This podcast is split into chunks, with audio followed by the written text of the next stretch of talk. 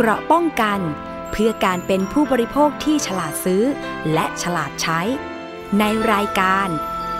ภูมิคุ้มกัน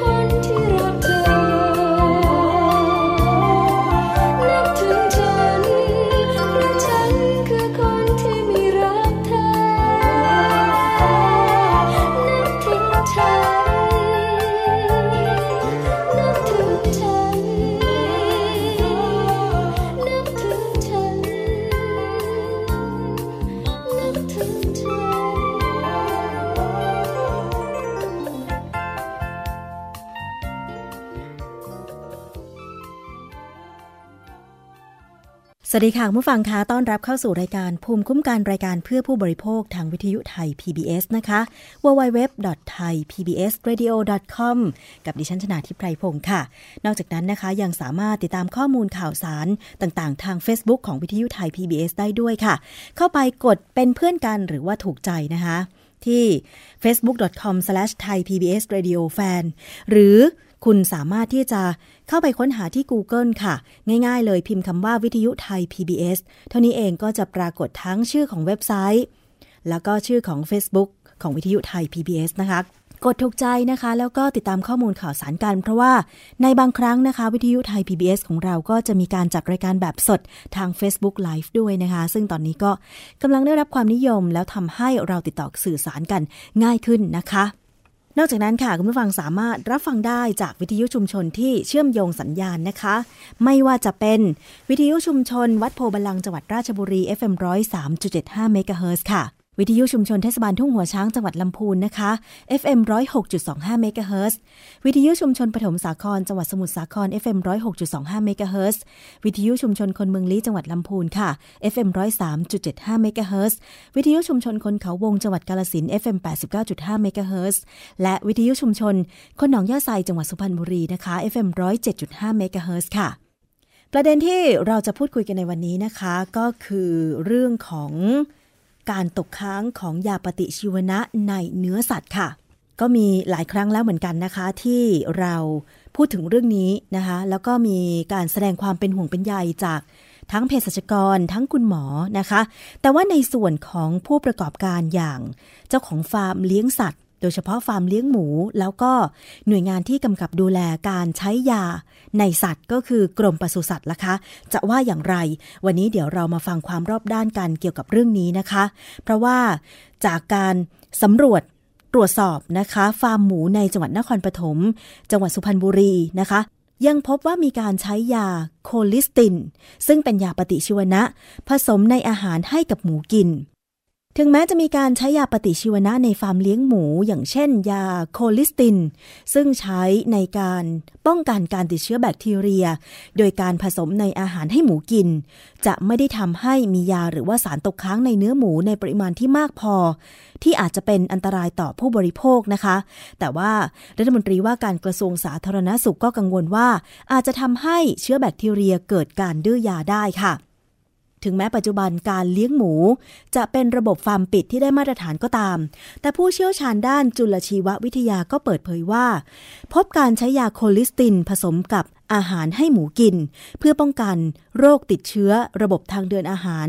ซึ่งวิธีการแบบนี้นะคะ จะทำให้หมูเกิดเชื้อดื้อยาโคลิสตินได้ง่าย เพราะการใช้ยาผสมกับอาหารในปริมาณที่ไม่เหมาะสม บ่อยครั้งมากเกินไป ไม่สามารถกำจัดเชื้อได้ค่ะ แต่ว่าจะไปกระตุ้นให้เชื้อโรค ในระบบทางเดินอาหารดื้อยา และยังสามารถกระจายสู่สิ่งแวดล้อมจากขี้หมู หรือจากน้ำในฟาร์มหมู ซึ่งปล่อยทิ้งสู่ภายนอกทำให้คนนั้นมีโอกาสรับเชื้อดื้อยาได้นะคะ ไปฟังคำอธิบายเรื่องนี้ จากรองศาสตราจารย์จันเพนวิวัฒน์ผู้เชี่ยวชาญด้านจุลชีววิทยาค่ะ ซึ่งจะมาอธิบายว่า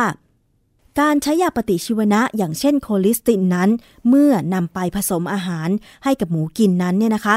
จะเกิดการดื้อยาในสัตว์ได้อย่างไร และจะส่งผลกระทบถ้าหากว่าคนกินเนื้อสัตว์นั้น แล้วก็จะได้รับเชื้อดื้อยาได้อย่างไรค่ะ เดี๋ยวต้องทำความเข้าใจก่อนนิดหนึ่งว่า ที่เขาผสมอาหารให้หมูที่ที่เรากลัวกันเนี่ยไม่ใช่รักษา ผสมอาหารเพื่อป้องกัน ป้องกันโรค ถ้ารักษาเนี่ยมันก็ อาจจะใช้ในระยะเวลาสั้นๆ พอพอหมูหายป่วยแล้ว ก็หยุดยาได้ อันนี้ไม่น่ากลัวนะคะมันก็ต้องใช้อยู่แล้ว แต่ที่ที่ที่เป็นปัญหากันทั่วโลกเนี่ยก็คือว่าผสมในอาหารเพื่อป้องกันโรค กลัวจะป่วยว่างั้นเถอะ ทีนี้ถามว่าเมื่อให้หมูกินมีโอกาสจะเจอเชื้อดื้อยาได้ไหม ก็มีได้แล้วก็เป็นธรรมชาติอยู่แล้วว่า ในไม่ว่าในคนหรือสัตว์ ในหมูในไก่ในเป็ดในอะไรก็แล้วแต่ มันมีเชื้อประจำถิ่น มันมีเชื้อเชื้อที่ไม่ก่อโรคอะก็มีอยู่แล้ว เยอะแยะไปหมดอะนะคะ เพราะฉะนั้นเมื่อเชื้อเหล่านั้นเนี่ยที่อยู่ในร่างกายเนี่ยอย่างกรณีของการผสมกับอาหาร มันก็ไปในทางเดินอาหาร ไปในกระเพาะอาหารไปในลำไส้ ก็ต้องมาดูว่าเชื้อประจำถิ่นที่เราเรียกอะหรือเชื้อเชื้อดีอะที่อยู่เนี่ย เป็นมีเชื้ออะไรบ้าง หลักๆก็จะเป็นอีโคไลที่รู้จักกันดีใช่ไหมคะ เพราะฉะนั้นเนี่ยมีเชื้ออื่นอีกนะคะ ไม่ใช่แค่นี้ แต่ว่าถ้าในกรณีของโคลิสติน มันก็จะมีการออกฤทธิ์กับเชื้อพวกกลุ่มกลุ่มอีโคไลกลุ่มกลุ่มแกลมที่เรียกว่าแกลมลบเป็นกลุ่มใหญ่เลยนะคะ ซึ่งมีอยู่ในทางเดินอาหารหลายตัวเนี่ยหลักๆก็คืออีโคไลอย่างที่บอกเนี่ยก็มีโอกาสว่า เชื้ออีโคไลมันรับยาเข้าไปเรื่อยๆ ทุกวันทุกวัน ในปริมาณที่ไม่ไม่มากพอที่จะฆ่าเชื้อให้ตาย เพราะว่ายังไงมันก็มันก็มีอยู่แล้ว แล้วก็มันก็รับเพิ่มมันเป็นเชื้อเป็นเชื้อดีประจำถิ่นนะคะเพราะฉะนั้นโอกาสที่ที่มันจะพัฒนาตัวเองให้อยู่รอดเนี่ยมันก็มีสูง คือคือการดื้อยาของเชื้อ ก็คือการที่เชื้อสู้กับยา พื่อให้ให้ตัวของเขาเนี่ย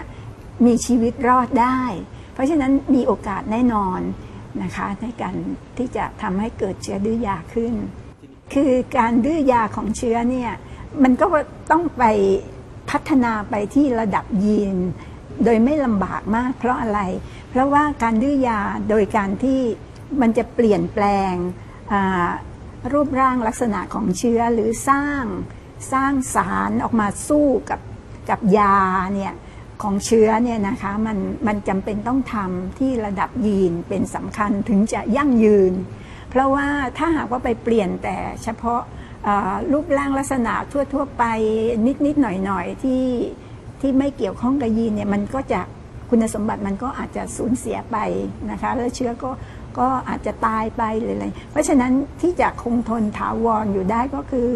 ต้องเปลี่ยนที่ยีน แล้วยีนนั้นนะเป็นตัวการสำคัญในการสร้างคุณสมบัติของการดื้อยา อย่างกรณีของโคลิสตินเนี่ยก็เปลี่ยนที่ยีนถ้าถามว่ายีนมาจากไหน ยีนมันมีอยู่แล้ว เพียงแต่ว่ามันก็เปลี่ยนแปลงลำดับเบสของของตัวยีนนั้นนะให้ให้มันสร้างสารบางอย่าง หรือเปลี่ยนแปลงคุณสมบัติบางอย่าง ของตัวของตัวเชื้อเองเนี่ยให้ผิดแผกไปจากเดิม อย่างกรณีของของอีโคไลเนี่ยผนังเซลล์เนี่ยพอมันสัมผัสกับยาโคลิสตินเนี่ยมันก็จะทำให้ผนังเซลล์เนี่ยเสียสภาพ ยาก็เข้าไปสู่เซลล์ทำให้เชื้อตาย เชื้อก็ทำยังไงอะก็ต่อต้องต่อสู้โดยการทำให้ผนังเซลล์เนี่ยนะคะมันเปลี่ยนสภาพซะ เปลี่ยนสภาพจากเดิม ยาจำไม่ได้ ยามันจำไม่ได้ เพราะฉะนั้นยาก็ไม่สามารถที่จะมาจับกับเซลล์ ผนังเซลล์ข้างนอกเนี่ยแล้วก็เข้าสู่เซลล์ได้ เชื้อก็อยู่รอดปลอดภัย อันนี้มันถามว่ามันจะยั่งยืนมันก็ต้องไปทำที่ระดับยีนที่จะทำให้ควบคุมการสร้างสารบางอย่าง อย่างกรณีของโคลิสตินเนี่ยมันเป็นการ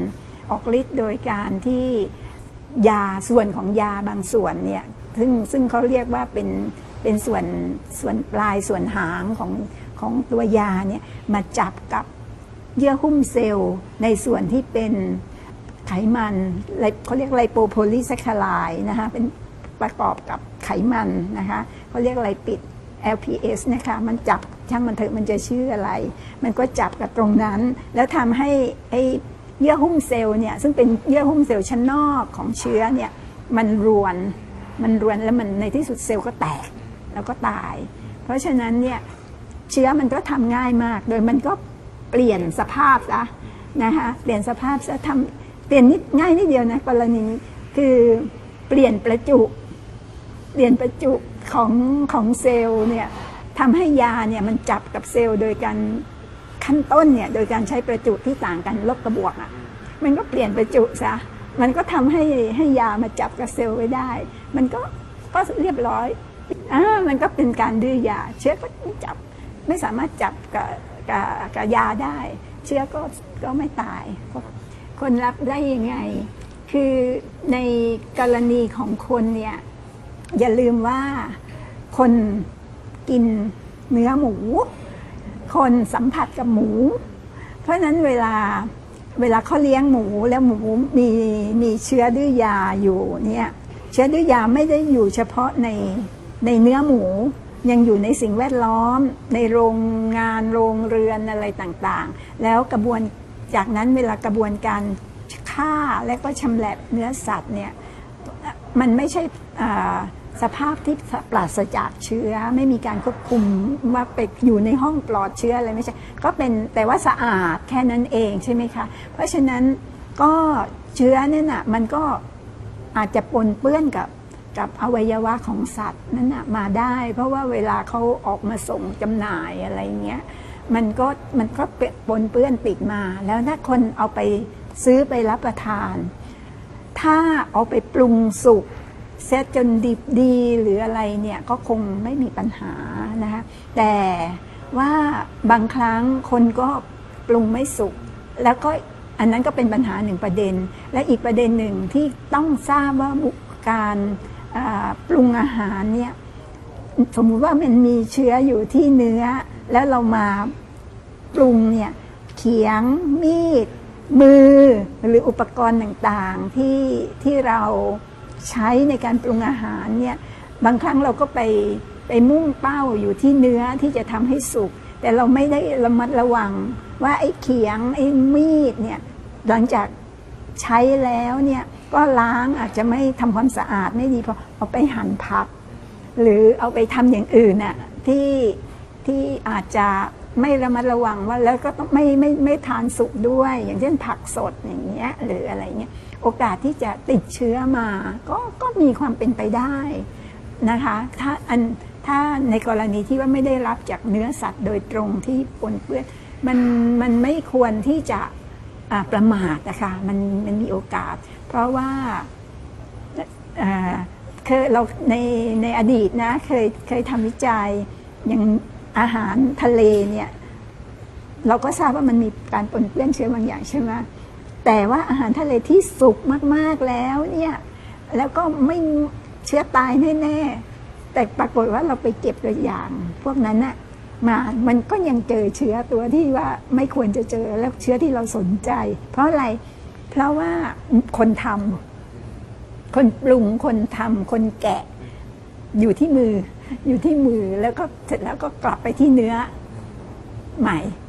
กลับไปที่เนื้อสัตว์ใหม่ ก็นี่เป็นกรณีนี้ก็เหมือนกัน เพราะฉะนั้นก็ก็มีความเป็นไปได้หลายทางมากว่ามันจะมันจะมาได้ยังไง ถ้าถ้าคนเกิดดื้อไอตัวโคเลสเตอรอลตรงนี้เนี่ยมันจะผลกระทบของคนเนี่ยมันจะเป็นรักษาโรคไหนไม่หายแล้วก็โรคโรคที่เกิดจากเชื้อทางเดินอาหารเป็นหลักอะค่ะ ก็คือโรคติดเชื้อแกลมบวกเป็นหลัก แต่ในกรณีที่ว่า กระทบยังไงก็คือขึ้นอยู่กับว่าดื้อแล้วมันส่งต่อไปยังเชื้ออื่นๆอีกไหม เพราะว่าอย่างที่บอกอะว่ามันเป็นเชื้อแกลมลบ เพราะฉะนั้นเชื้อแกลมลบเนี่ยมันถ่ายทอดยีน ให้เชื้อแกลมลบอื่นๆ ได้อีกหลายชนิดเนี่ยถ้าจะพัจะพลูมันไปถ่ายทอดให้เชื้อที่ทำให้เกิดแผลที่ผิวหนังนะฮะเช่นเชื้อซูโดโมเนสหรืออะไรเนี่ย ซึ่งนั้นก็ดื้อยาเก่งอยู่แล้วโดยโดยปกติธรรมชาติของเขาเนี่ย มันก็ไปทำให้เชื้อนั้นนั้นๆน่ะเชื้ออะไรก็แล้วแต่เนี่ยดื้อยาเพิ่มขึ้นอีกได้ ก็ขึ้นอยู่กับว่าเนี่ยมันไปถ่ายทอดยีนให้เชื้ออะไรบ้าง อันนั้นคือผลกระทบที่ที่น่ากลัว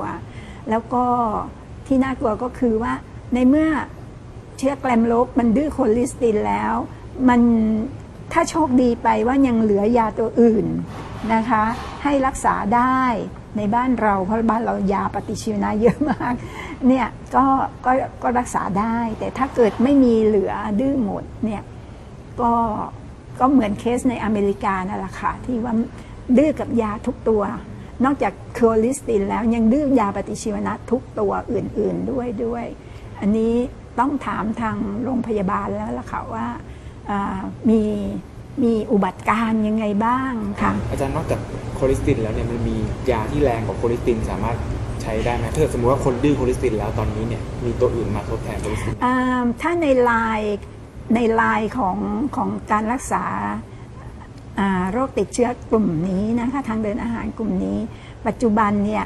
ก็ไม่มีเขาก็ใช้วิธีการใช้ยาผสม ใช้ยาสองชนิด สามชนิดร่วมกันนะคะ เท่าที่อ่านจากจากจากวารสารวิชาการนะคะที่เขาพยายามทำกัน เช่น ก็ใช้โคลิสตินผสมกับยาอื่นที่คาดว่าจะได้ผล นั่นก็คือใช้ยาเพิ่มขึ้นนะพูดง่าย ๆ แต่ว่าผลการรักษาเนี่ยก็ยังไม่ได้เป็นที่ยืนยันนะคะว่าได้ผลยังไงหรือไม่อย่างไร แต่ก็พยายามกันอยู่ แล้วก็ตอนนี้งานวิจัย จำนวนหนึ่งค่อนข้างมากทีเดียวในประเทศ ในประเทศรวยๆนั่นแหละค่ะ หายาใหม่ที่จะมาทดแทนนะคะ ก็อย่างเมื่อวานนี้ก็เพิ่งอ่านก็เจอว่าเจอตัวยาใหม่ที่สามารถมีแนวโน้มว่าอาจจะรักษาเชื้อที่ดื้อยา คลิสตินได้ แต่ยังเป็นการทดลองในห้องปฏิบัติการอยู่เลย คาดว่าอีกสองสามปี ถึงจะทราบผลในคนอะไรประมาณนี้ซึ่งได้ผลหรือเปล่าก็ไม่ทราบนะคะเพราะฉะนั้นทางที่ดีที่สุดในประเทศของเราเนี่ยก็คือป้องกันอย่าให้อย่าให้เกิดขึ้นอย่างแพร่หลายตอนนี้ถึงจะมีรีพอร์ตว่าเกิดขึ้นบ้างแล้วเนี่ยแต่ก็ยังไม่มากนะคะเท่าที่คุยกับแพทย์ในโรงพยาบาลเขาก็บอกว่าจะต้อง ต้องหยุดมันไว้ตรงนั้นนะคะ อย่าให้มันแพร่กระจาย เพราะว่าเราเราเราไม่มีทางที่จะจัดการกับมันได้ง่าย นั่นคือเสียงของรองศาสตราจารย์ จันเพนวิวัฒนะคะ ผู้เชี่ยวชาญด้านจุลชีววิทยาค่ะ ในขณะที่อธิบดีกรมปศุสัตว์ก็ยอมรับนะคะว่า การเลี้ยงหมูมีการใช้ยาโคลิสตินในการเลี้ยงจริงค่ะ แต่กว่าร้อยละ90 ของการเลี้ยงอยู่ในฟาร์มมาตรฐาน จึงมีการควบคุมการใช้ยาอย่างถูกต้อง โดยใช้เฉพาะกับลูกหมูที่ป่วยเท่านั้น และไม่ใช้ยาโคลิสตินกับหมูที่โตแล้วนะคะ กรมปศุสัตว์ร่วมมือกับสำนักงานคณะกรรมการอาหารและยาหรืออยเพื่อปรับปรุงกฎหมายการขึ้นทะเบียนเคมีพันธุ์ ให้มีความรัดกุมมากขึ้น และต่อไปการหาซื้อยาปฏิชีวนะมาใช้กับสัตว์เลี้ยง ก็ต้องเป็นสัตวแพทย์เท่านั้นถึงจะซื้อได้นะคะได้รับการเปิดเผยจากเภสัชกรประพลอังตระกูล รองเลขาธิการอย.ค่ะ บอกว่าขณะนี้กำลังยกระดับยาโคลิสตินที่ใช้ในสัตว์ เป็นยาควบคุมพิเศษที่ต้องใช้ภายใต้การควบคุมดูแลของสัตวแพทย์เท่านั้น จากเดิมที่สามารถหาซื้อได้ในร้านขายยา ภายใต้คำแนะนำของเภสัชกรนะคะ ส่วนการใช้ยาในคนก็มีการเตรียมยกเลิกยาโคลิสตินแบบกิน ให้เหลือเฉพาะแบบฉีดเท่านั้น เพื่อป้องกันการใช้ยาอย่างพร่ำเพรื่อ เพื่อไม่ให้เกิดเชื้อดื้อยา โดยออยอนั้นจะเสนอต่อคณะกรรมการยาแห่งชาติ พิจารณาในเดือนกุมภาพันธ์นี้นะคะ ไปฟังเสียงของเภสัชกรประพลอังตระกูล รองเลขาธิการออยค่ะ ประเด็นของตัวยาปฏิชีวนะเนี่ยปริมาณมันขึ้นอยู่กับปริมาณที่ตรวจพบซึ่งโดยหลักแล้วเนี่ยปริมาณที่ซึมเข้าไปอยู่ในเนื้อเยื่อกับตัวตัวที่จะเป็นประเด็นและเป็นข้อกังวลก็คือเรื่องของตัวเชื้อมากกว่า ฉะนั้นเวลาบริโภคเนื้อสัตว์ช่วงนี้ก็พยายามทำให้สุกนะครับ เพราะว่าเชื้อที่ก่อให้เกิดปัญหาจะได้เสียชีวิตลงแต่ที่เกิดประเด็นเรื่องของการทางเปอร์จีนีนที่เป็นเรื่องของตัวที่ว่าชื่อยาคือโดยหลักแล้วตัวโคลิสตินเนี่ยเป็นยาปฏิชีวนะนะครับ ซึ่งใช้รักษาตัวอาการติดเชื้อแบคทีเรีย ซึ่งเป็นตัวที่พูดง่ายๆว่า ยาปฏิชีวนะตัวแรกๆที่ใช้ในทางการแพทย์แล้วไม่ได้ผลเนี่ยก็ค่อยมาใช้ตัวโคลิสตินฉะนั้นยาตัวนี้มันควรที่จะสมวนไว้สำหรับในกรณีที่จำเป็นเท่านั้นนะครับ เรียนท่านรัฐมนตรีไปแล้วเมื่อวันที่ 17 สิงหา2559 นะครับ ซึ่งตัวยุทธศาสตร์เนี่ยมีแนวคิดในเรื่องของการ ใช้ในเรื่องของสาสาขาวิชาชีพ ไม่ว่าจะเป็นในเรื่องของสุขภาพคนสุขภาพสาธารณสุขแวดล้อมในการจัดการปัญหาเรื่องของการใช้ยาปฏิชีวนะอย่างพร่ำเพรื่อ โดยเฉพาะในวิทยาศาสตร์ที่4เนี่ยเป็นเรื่องของการควบคุม และการป้องกันการใช้ยาปฏิชีวนะในสัตว์ซึ่งในขณะนี้เนี่ยในส่วนของสำนักงานการกำการอาหารยาที่ใช้ในคนเนี่ยก็จะเหลือเฉพาะโพลิสตินที่ใช้ในยาฉีดเท่านั้น นั่นคือเสียงของเภสัชกรประพลอังตระกูล รองเลขาธิการออยนะคะ และคำแนะนำเพิ่มเติมเพื่อความปลอดภัยของผู้บริโภค ถ้าจะทานเนื้อสัตว์นะคะ แนะนำให้ปรุงให้สุกก่อน เพราะจะทำให้เชื้อแบคทีเรียตาย หยุดวงจรการถ่ายทอดยีนดื้อยา แต่ถ้าหากเรารับเชื้อดื้อยาโคลิสติน จนเกิดเชื้อดื้อในร่างกายแล้ว ก็จะไม่มียาปฏิชีวนะชนิดใดที่รักษาอาการติดเชื้อ ในระบบทางเดินอาหารได้นะคะ เพราะว่ายาโคลิสติน เป็นยาปฏิชีวนะทางเลือกสุดท้าย ในการรักษาโรคติดเชื้อระบบทางเดินอาหารในขณะนี้ค่ะ ยาโคลิสตินนะคะเป็นยาอันตรายค่ะที่ที่ผ่านมานั้น สามารถที่จะหาซื้อตามร้านขายยา ภายใต้คำแนะนำของเภสัชกรนะคะ แต่หลังจากที่ออยบอกว่าเตรียมจะยกเลิกยาโคลิสติน แบบกินให้เหลือใช้เฉพาะแบบฉีดเท่านั้น ก็เพื่อป้องกันการใช้อย่างพร่ำเพรื่อนะคะ แล้วก็นำไปสู่การเกิดเชื้อดื้อยานั่นเองนะคะ มีคำแนะนำ ให้ปศุสัตว์นั้นควบคุมการใช้ยาปฏิชีวนะในการผสมในอาหารให้สัตว์กิน โดยหากสัตว์มีการติดเชื้อแบคทีเรีย ก็ยังจำเป็นจะต้องใช้ยาโคลิสตินตามความจำเป็น ภายใต้คำแนะนำของสัตวแพทย์ค่ะ แต่ว่าทางด้านผู้เลี้ยงสัตว์นะคะ อย่างเช่นสหกรณ์ผู้เลี้ยงสุกรและค้าปศุสัตว์จังหวัดราชบุรีจำกัดค่ะ นายสัตวแพทย์ วิวัฒพงศ์วิวัฒนชัย ซึ่งเป็นประธานเนี่ยนะคะ ก็เปิดเผยบอกว่า ยากลุ่มโคลิสตินจะใช้ในลูกหมู อายุไม่เกิน 20 วันเท่านั้น ไม่เหมาะที่จะใช้ในระยะยาว เนื่องจากยามีราคาแพง และในระยะหลังผู้เลี้ยงหมู ก็หันไปใช้พืชสมุนไพรที่มีต้นทุนถูกกว่ายาจาก ต่างประเทศกันมากขึ้น พร้อมกับยืนยันด้วยนะคะว่า ฟาร์มสุกรในจังหวัดนั้นได้มาตรฐานค่ะ ไปฟังเสียงของนายสัตวแพทย์วิวัฒน์ค่ะ อันนี้เนี่ยทำให้ราคาเนี่ยผมเชื่อว่ามีปัญหา แต่ว่าผู้บริโภคเมื่อได้ฟังแล้วจงมั่นใจว่าผู้เลี้ยงก็คิดถึงท่านอยู่ตลอดเวลานะ เราส่งออกไปต่างประเทศได้ เราก็ต้องให้คนในประเทศเราอะกินอาหารที่ปลอดภัย เราก็พยายามดูแลในส่วนอย่างนี้ เราจะทำหน้าที่เราให้ดีที่สุด คือสมุนไพรเนี่ยเราเราใช้มาหลายปีแล้วนะ แต่ว่าวันนี้ใช้เยอะมากขึ้น เพื่อลดการใช้ยานะครับเพื่อเราจะไม่ต้องไปพึ่งพึ่งยามากนักยาเนี่ยนำเข้าเสียตังค์เสียเงินตาต่างประเทศ สมุนไพรเนี่ยเราทำได้ในประเทศนะครับ เราก็พยายามส่งเสริมสมุนไพรของเราที่ปลูกภายในประเทศนะครับ เราเป็นเขตร้อนชื้นเราปลูกสมุนไพรได้ดี วันนี้เทรนด์การใช้สมุนไพรได้เยอะ แล้วก็แนวโน้มต่อไปเนี่ยแม้นว่าไม่ได้ใช้ใช้แต่สมุนไพรอย่างเดียว นะครับ ผมก็คิดว่ามีทางที่เป็นไปได้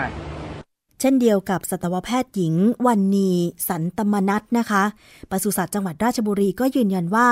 หมูในจังหวัดราชบุรีนั้นมีเกือบ 2 ล้านตัว ซึ่ง 90%ของ 2 ล้านตัวเป็นมาตรฐานฟาร์มทั้งหมดค่ะจึงอยากให้ผู้บริโภคได้มั่นใจว่า เนื้อหมูที่ออกจากจังหวัดราชบุรีนั้นมาตรฐานนะคะ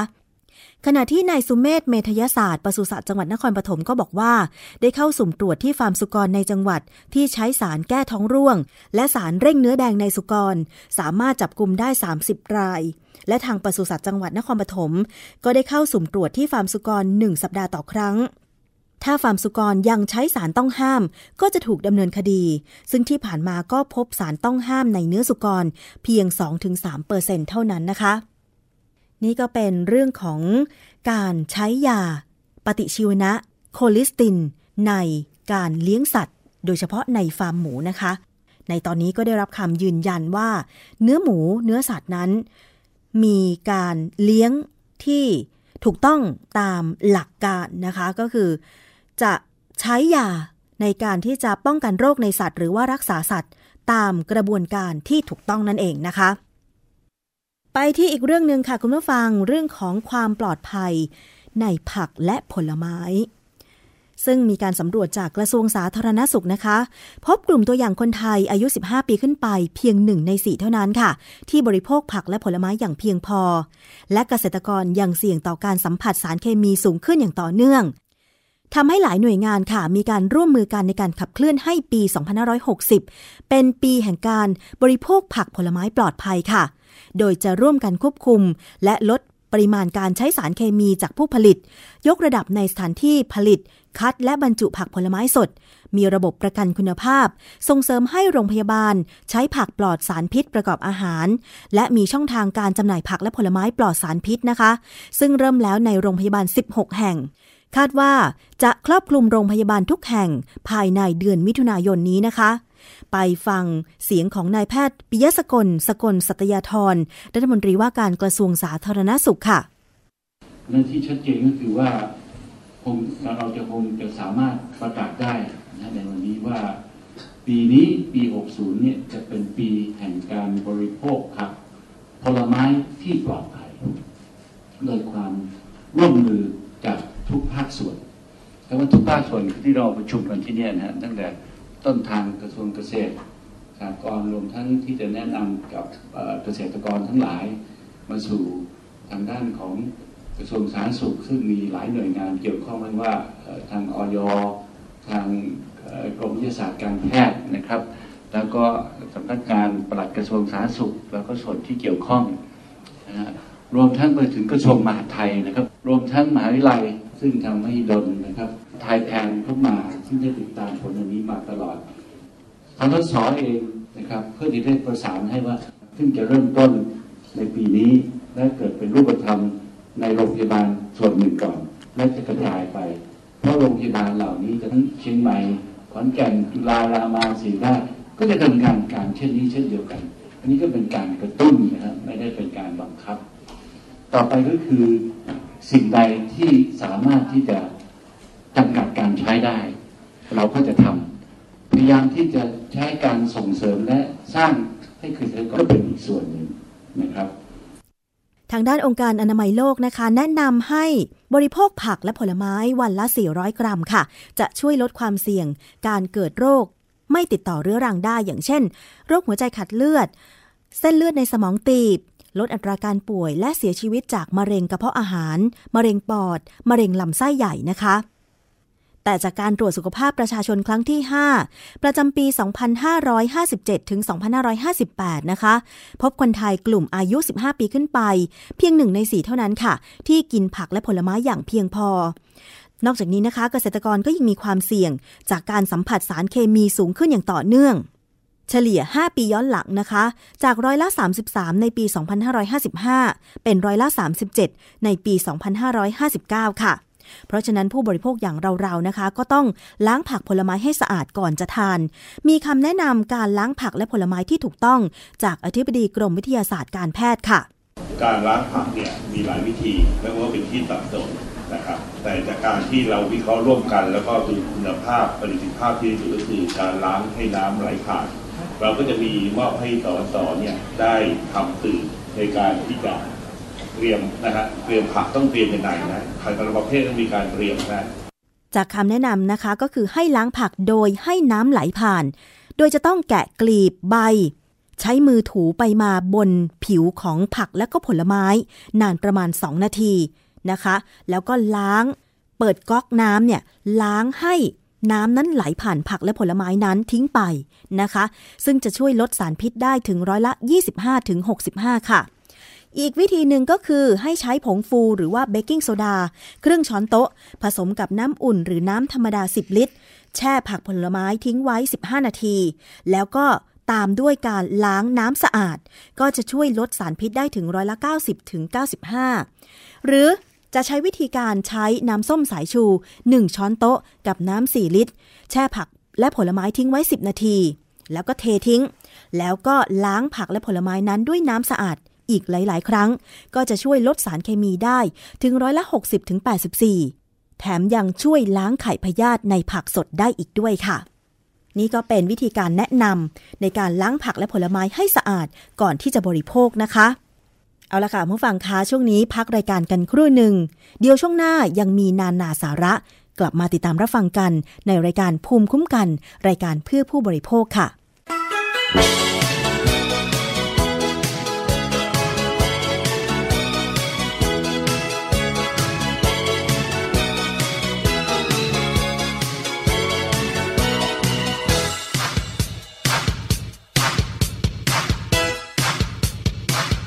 อยู่กับคนที่มีอะไรตรงกัน ฉันนั้นรู้ว่ามันก็คงจะดี มองในตาเราคงจะรู้ทันที เรายินดีที่รู้จักกัน อบอุ่นใจที่เจอกับคนดีๆ และครั้งนี้ทุกคนก็มีกำลัง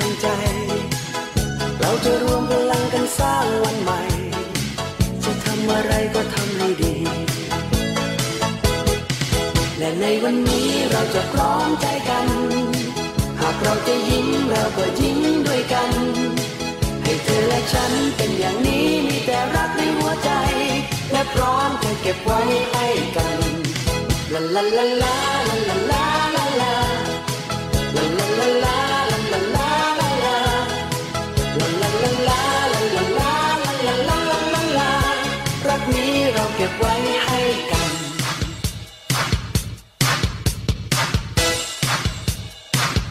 อยากจะทำอะไรก็ลองกันดู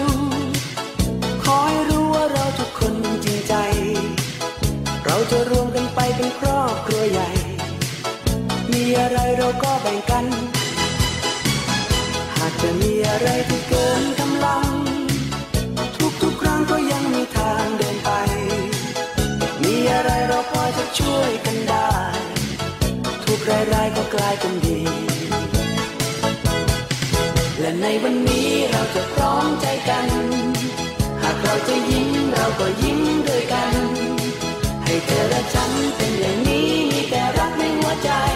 และพร้อมจะเก็บไว้ให้ให้กันลาลาลาลา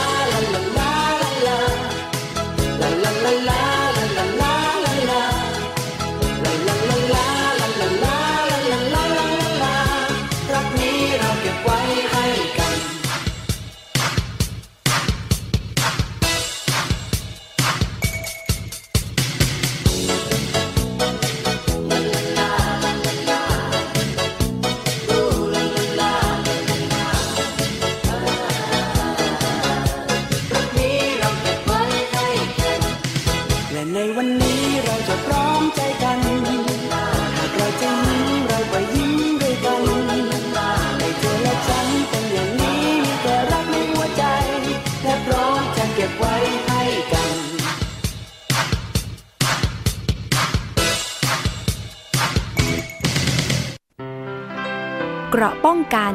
เพื่อการเป็นผู้บริโภคที่ฉลาดซื้อ และฉลาดใช้ ในรายการ ภูมิคุ้มกัน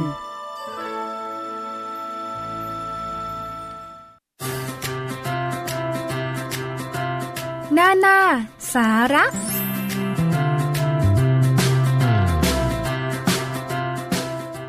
ต้อนรับคุณผู้ฟังเข้าสู่ช่วงนานาสาระ กับผมยศพรพยุงสุวรรณนะครับ วันนี้สิ่งที่นานาสาระจะมานำเสนอให้คุณผู้ฟังได้ติดตามรับฟังนะครับ ก็เป็น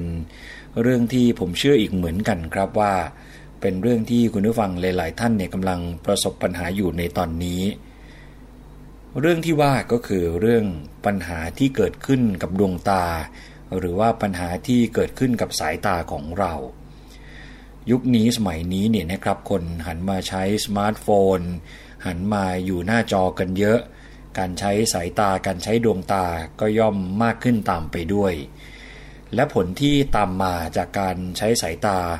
มากๆ จากการใช้สายตาเยอะๆเนี่ยนะครับก็มีหลายปัญหาที่อาจจะเกิดขึ้นกับดวงตาทั้งสองข้างของเราได้ วันนี้นานาสาระก็เลยอยากจะมา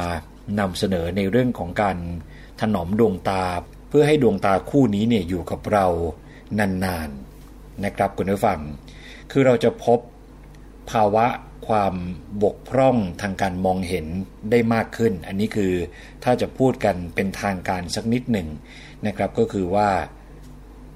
เราจะสามารถพบภาวะที่ว่านี้ได้นะครับ ภาวะที่ว่าก็คือภาวะบกพร่องทางการมองเห็นได้มากขึ้นในวัย คนหนุ่มคนสาว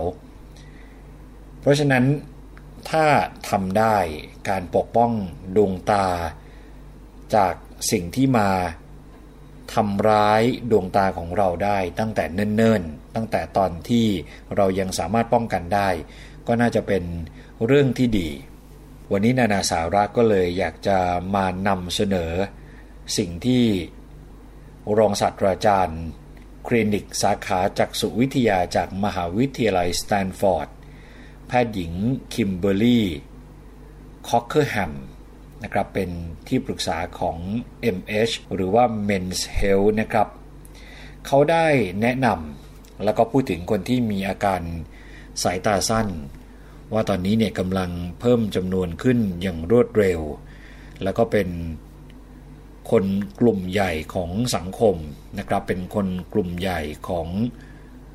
แทบจะทุกสังคมเนี่ยก็ว่าได้ นอกจากอาการสายตาสั้นที่มีจำนวนเพิ่มมากขึ้นแล้วเนี่ยนะครับ คนที่เป็นต้อหิน เป็นต้อกระจก และภาวะผิดปกติอื่นๆเนี่ยก็เพิ่มมากขึ้นด้วยเช่นเดียวกัน สาเหตุหลักของปัญหาอย่างหนึ่งเลยก็คือการจ้องหน้าจอ นะครับ ทั้งหน้าจอ มือถือ สมาร์ทโฟน แท็บเล็ต ทีวี หรือว่าแล็ปท็อปนะครับ เป็นการจ้องสิ่งเหล่านี้เนี่ยมากจนเกินไป แต่สิ่งที่ลืมไม่ได้เหมือนกันนะครับ หลายคนอาจจะไม่ค่อยนึกถึงว่าที่ผมกำลังจะว่ามานี้เนี่ย มันเกี่ยวอะไรกับเรื่องของปัญหาที่เกิดขึ้นกับดวงตาของเรานะครับที่จะว่ามาก็คือเรื่องของความเครียด การสูบบุหรี่ภาวะทุพโภชนา และภาวะโรคอ้วนนะครับ ทั้งหมดที่ว่ามา ทั้งเรื่องของความเครียดการสูบบุหรี่ภาวะทุพโภชนา และภาวะโรคอ้วนเนี่ยนะครับ สามารถทำให้สายตาของเราเนี่ยแย่ลงได้เช่นเดียวกัน ที่จริงแล้วเนี่ยอะไรก็ตามนะครับที่ทำร้ายสุขภาพของหัวใจ ก็ย่อมอาจจะส่งผลเสียต่อดวงตาได้ด้วยนะครับ คุณผู้ฟังเนี่ยก็สามารถจะมองเห็นได้ชัดเจนทั้งตอนนี้ และในอนาคตอย่างแน่นอนถ้าหลีกเลี่ยงสิ่งต่างๆ ที่นานาสาระกำลังจะบอกมาตอนนี้นะครับ ถ้าสามารถหลีกเลี่ยงได้เนี่ย โอกาสที่ดวงตาจะกลับมาแข็งแรงเหมือนเดิมนะครับ หรือว่ามองเห็นได้ชัดเจน ทั้งตอนนี้และอนาคตเนี่ยเป็นเรื่องที่ไม่ยากจนเกินไปนะครับ ถ้าหลีกเลี่ยงสิ่งที่กำลังจะบอกนับจากนี้ไปนะครับ อย่างแรกเลยก็คือ หลีกเลี่ยงการจ้องหน้าจอตลอดเวลาครับ เขาบอกว่า แสงสีฟ้าจากอุปกรณ์อิเล็กทรอนิกส์ อาจจะมีส่วนเกี่ยวข้องกับอาการจอประสาทตาเสื่อม ซึ่งก็คือความผิดปกตินะครับของการมองเห็นส่วนกลาง แล้วก็การที่ไม่ได้กระพริบตาอย่างเพียงพอในขณะที่จ้องหน้าจอเนี่ยนะครับ อาจจะทำให้เกิด สิ่งที่เขาเรียกว่ากลุ่มอาการสายตาคอมพิวเตอร์ได้ ก็คือ มีอาการทั่วไปคือตาแห้ง ปวดตา และตาเนี่ยรู้สึกล้า นี่คือสิ่งแรกที่ควรจะหลีกเลี่ยง ถ้าสามารถทำได้เนี่ยก็เป็นเรื่องที่ดีไม่ใช่น้อยนะครับ ก็คือการจ้องหน้าจอตลอดเวลาก็ควรจะเลี่ยง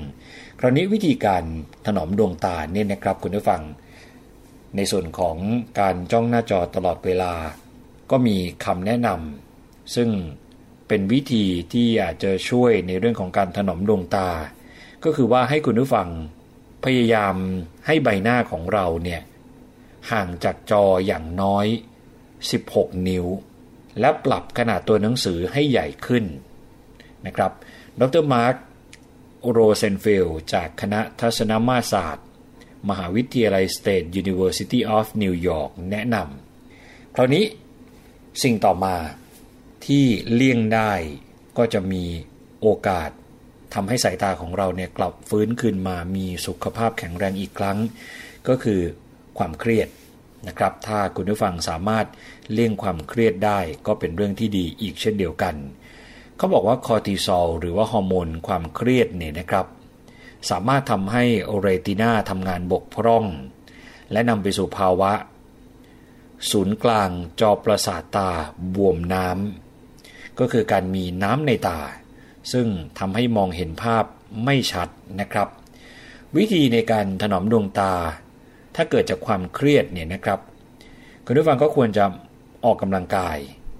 และนั่งสมาธิ เพราะว่าการออกกำลังกายและนั่งสมาธิเนี่ยจะสามารถลดความเครียดได้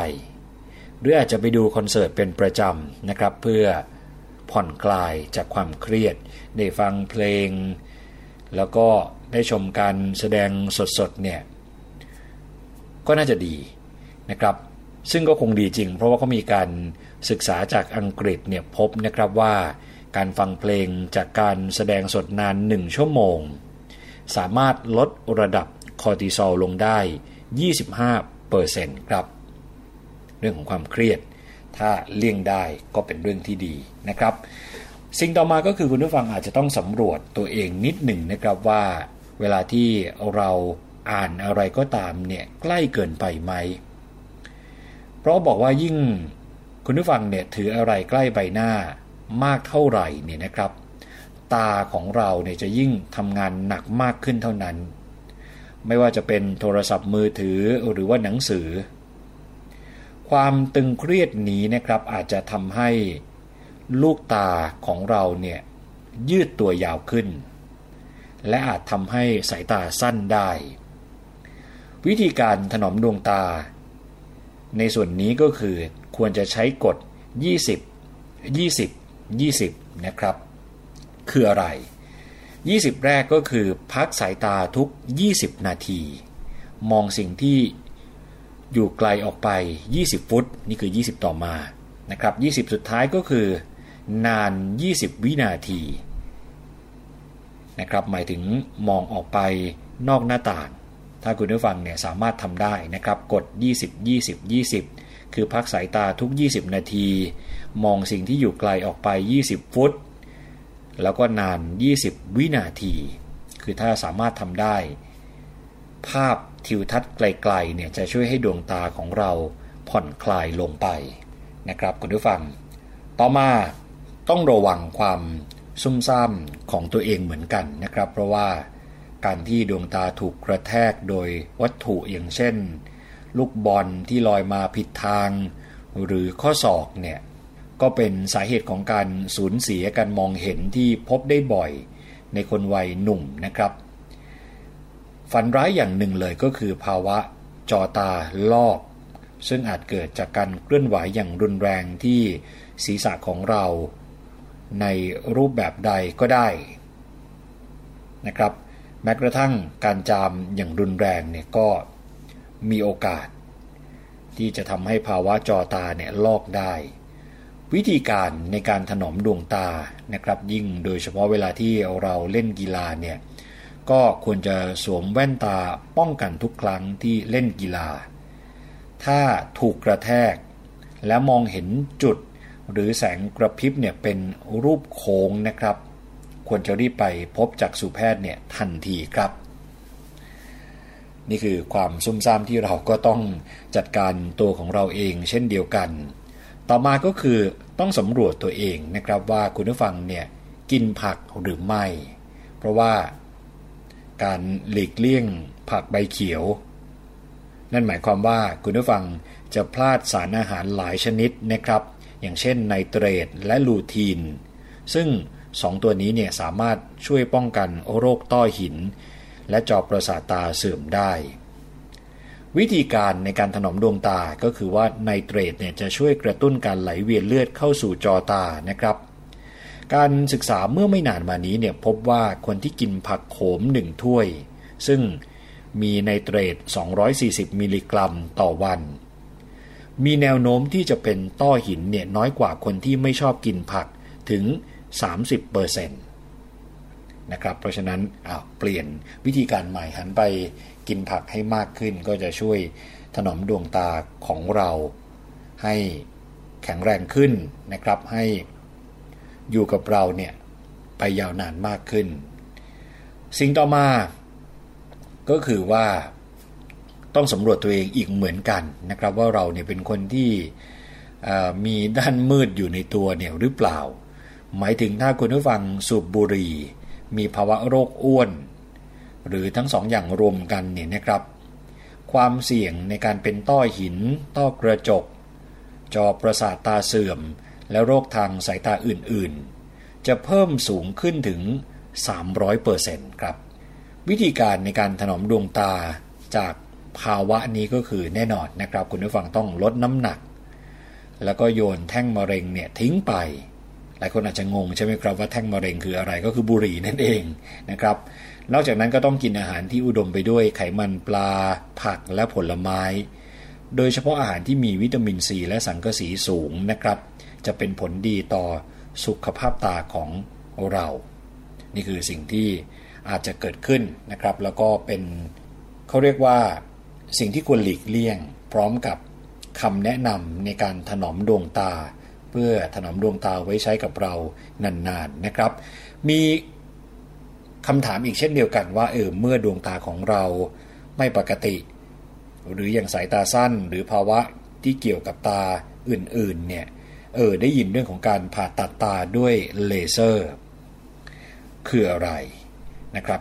ก็ ฝากส่งท้ายกันนิดหนึ่งเพื่อให้คุณผู้ฟังได้เข้าใจถึงการผ่าตัดตาด้วยเลเซอร์นะครับ ก็คือว่าการผ่าตัดตาด้วยเลเซอร์เนี่ยมีความปลอดภัยสูงมากขึ้นนะครับ หลังจากได้รับการรับรอง โดยองค์การอาหารและยาแห่งสหรัฐอเมริกาเมื่อเกือบ 20 ปีที่แล้ว เพราะว่าเลเซอร์เนี่ยมีคุณภาพมากขึ้น แล้วก็การดูแลผลข้างเคียง หลังการผ่าตัดเนี่ยก็มีประสิทธิภาพดีขึ้นมากนะครับ มีการศึกษาเมื่อไม่นานมานี้พบว่า 96%ของคนป่วย มีสายตาปกติ หลังการผ่าตัด ปัญหาที่พบมากที่สุดก็คือ ตาแห้ง แต่ว่าไม่ใช่ทุกคนจะมีภาวะนี้นะครับ แล้วก็ไม่ใช่ทุกคนอีกเช่นเดียวกันที่เหมาะกับวิธีการผ่าตัดแบบนี้ ซึ่งถ้าเราเป็นคนที่มีกระจกตาบาง การผ่าตัดเนี่ยก็อาจจะทำให้การมองเห็นแย่ลงได้นะครับนี่คือสิ่งที่นายแพทย์จอร์จเดนนิฟเป็นจักษุแพทย์เนี่ยได้พูดไว้ นอกจากนั้นคนที่ได้รับการผ่าตัด 10%รายงานว่าเห็นภาพมัวเป็นบางครั้งนะครับ โดยเฉพาะเวลาขับรถตอนกลางคืน อันนี้ก็คือสิ่งที่เขาเจอกันมาครับ นี่คือเรื่องราวในช่วงนานาสาระกับวิธีการถนอมดวงตาของเรา ชีวิตประจำวันที่เราต้องใช้ดวงตามากขึ้นนะครับ นานาสาระต้องขอขอบคุณข้อมูลดี ๆ ด้วยนะครับ จากนิตยสาร Men's Health ครับ เราจะกลับมาพบกันใหม่วันพรุ่งนี้ วันนี้ผมยศพรพยุงสุวรรณพร้อมกับทีมงานในช่วงนานาสาระต้องขอตัวลาไปก่อน สวัสดีครับ นานาสาระ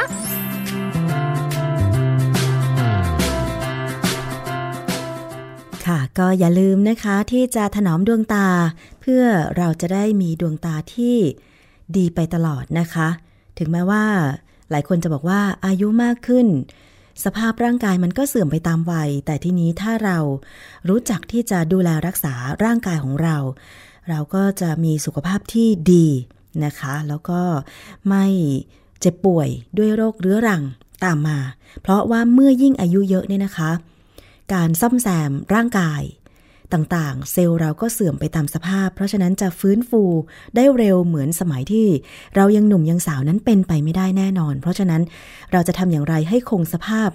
เซลล์ในร่างกายของเรา หรือว่าสภาพร่างกายของเราเนี่ยนะคะ ให้ไม่เสื่อมไปมากกว่านี้ประมาณนี้นะคะ แต่เราทำอะไรกับร่างกายของเราไม่ได้มาก คือมันเสื่อมไปตามการเวลาแต่เราจะชะลอไม่ให้มันเสื่อมไปมากกว่านี้ได้อย่างไร เพื่อที่ว่า ตลอดอายุขัยของเราเนี่ยนะคะ จะได้ไม่ต้องเจ็บป่วยด้วยโรคเรื้อรังทุกทรมานนะคะ หลายคนบอกว่าชีวิตนี้ไม่ขออะไรมากมาย ขอแค่ มีสุขภาพดีตามตามสภาพที่เราเป็นนะคะไม่เจ็บป่วยด้วยโรคเรื้อรัง แต่ทีนี้การที่เราไม่เจ็บป่วยด้วยโรคเรื้อรังต่างๆ ก็เนื่องมาจากเราดูแลรักษาสุขภาพร่างกาย ตั้งแต่เราเป็นเด็กนั่นเองนะคะ คือถ้าใน วัยเด็ก วัยหนุ่ม วัยสาว ไม่รู้จักออกกำลังกาย ไม่รู้จักเลือกทานอาหาร